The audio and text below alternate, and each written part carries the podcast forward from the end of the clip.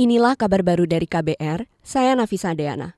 Presiden Joko Widodo membuka Pavilion Indonesia di Pameran Internasional Hannover Messe 2023. Jokowi didampingi Kanselir Jerman Olaf Scholz. Hannover Messe merupakan pameran teknologi industri terbesar di dunia.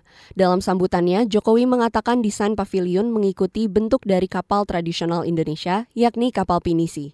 Ia menyebut pemerintah ingin menghadirkan semangat Indonesia dalam mengarungi tantangan masa depan. Kapal pinisi ini kami e, memiliki kompas yang kami namakan peta jalan Making Indonesia 4.0 sebagai navigator transformasi industri di Indonesia. Saya mengajak Bapak Ibu ke pavilion ini untuk melihat Indonesia sebagai land of opportunity dan sebagai hub manufaktur masa depan.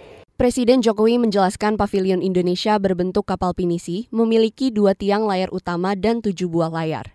Dua tiang layar utama mencerminkan pondasi transformasi Indonesia, yaitu hilirisasi industri dan percepatan transisi energi. Sementara simbol tujuh layar mencerminkan sektor prioritas yang dipromosikan oleh perusahaan lokal Indonesia, yakni makanan, tekstil, otomotif, elektronik, kimia, alat kesehatan, dan farmasi.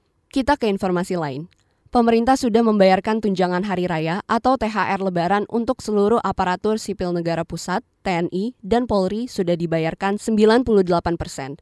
Menteri Keuangan Sri Mulyani Indrawati berjanji, pemerintah bakal menyelesaikan kewajiban pembayaran THR itu sampai 100 persen sebelum Hari Raya Idul Fitri. Untuk THR, karena ini sekarang adalah bulan uh, Ramadan, hanya seminggu sebelum uh, hari raya, kami ingin menyampaikan sampai dengan hari ini tanggal 14 April sudah terbayarkan 11,47 triliun THR untuk ASN pusat uh, eh, TNI Polri itu 2,1 juta uh, pegawai. Menteri Keuangan Sri Mulyani Indrawati menambahkan, ada sekitar 13 ribuan satuan kerja yang membayarkan THR untuk pegawai di 84 kementerian atau lembaga. Sementara untuk ASN daerah, THR sudah dicairkan 7,3 triliun rupiah untuk 1,4 juta pegawai yang dilakukan oleh Pemda. Sri Mulyani mengatakan pencairan THR daerah baru dilakukan oleh 270 dari 542 Pemda atau masih di bawah 50 persen. Ia berharap dalam dua hari ke depan, pembayaran THR THR daerah akan selesai. Kita ke lantai bursa.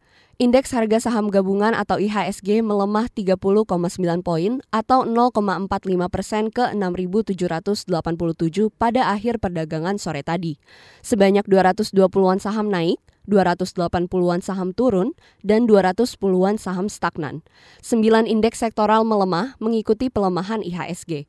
Indeks sektoral dengan pelemahan terdalam antara lain sektor keuangan turun 0,6 persen, sektor energi turun 0,4 persen, dan sektor teknologi turun 0,4 persen. Sementara kurs rupiah di pasar spot makin melemah hingga akhir perdagangan. Sore tadi rupiah spot ditutup di level 14.794 rupiah per dolar Amerika. Ini membuat membuat mata uang Garuda melemah 0,6 persen dibanding penutupan hari sebelumnya di 14.705 rupiah per dolar Amerika. Pergerakan rupiah sejalan dengan mayoritas mata uang di Asia. Demikian kabar baru dari KBR, saya Nafisa Diana.